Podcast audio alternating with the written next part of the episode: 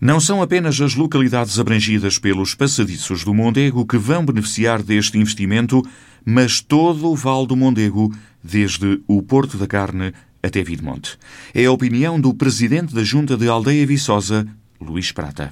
Nós uh, contamos também poder beneficiar com essa grande infraestrutura do Conselho da Guarda, nomeadamente no alojamento local, uh, nomeadamente na, nas vendas da mercearia, eh, contamos também que as pessoas que venham aos passadiços queiram também conhecer outros espaços uh, naturais do Conselho da Guarda, de onde é nosso pai fluvial.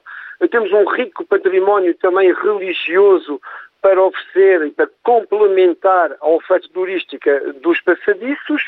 Todos nós iremos beneficiar e obviamente queremos beneficiar dessa grande infraestrutura, tanto a nível de comércio e de economia local, como também a nível de atração de turistas uh, para conhecer a nossa freguesia. Contamos também que os nossos passeios pedestres possam também Uh, ser oferecidos aos uh, turistas dos passadiços. Luís Prata gostava de ver concretizados alguns projetos complementares, nomeadamente uma pedovia, ciclovia, ao longo do rio. Havia uma ideia de fazer uma ciclovia que unisse toda esta parte do Baixo Mondego até aos passadiços.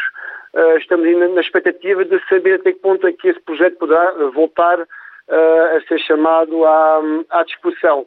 E a ideia seria uma ciclovia à beira uh, do, do, Mondego, começando no Porta Carlos, Vila Cortês, passando do Cavador, da Aldeia Viçosa, Faia, e que fosse dar à Miserela e, com, e depois à Guarda, e conseguimos ter aqui uma, uma oferta que poderia também complementar os passadiços, fazendo com que os turistas permanecessem mais tempo no Conselho da Guarda.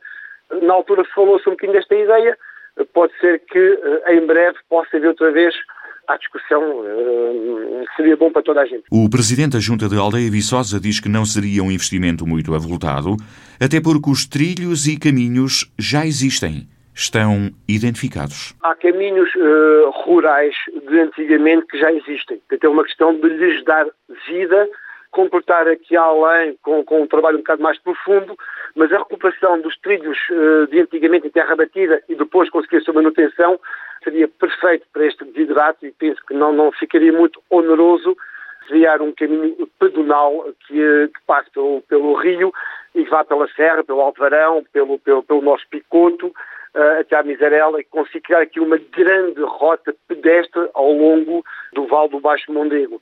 Nós temos já feito o nosso papel e vamos trabalhar a ver se um dia conseguirmos concretizar esse sonho. Seria um, um trajeto, aliás, como nós já temos Aldeia Viçosa, um trajeto que juntaria essa, essa, essa, época medieval, que juntaria um percurso religioso, eh, juntaria eh, uma área ripícola, uma área serrana, eh, passaria por imensos, imensos momentos históricos e patrimoniais desta região e teríamos muito a ganhar com, com, com, essa rota. Seria uma forma de ligar os passadiços a todo o Val do Mondego, desde a Miserela até ao Porto da Carne.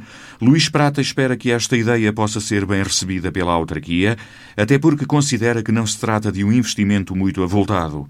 É tão só recuperar poucos quilómetros de caminhos e trilhos que já existem ao longo do rio.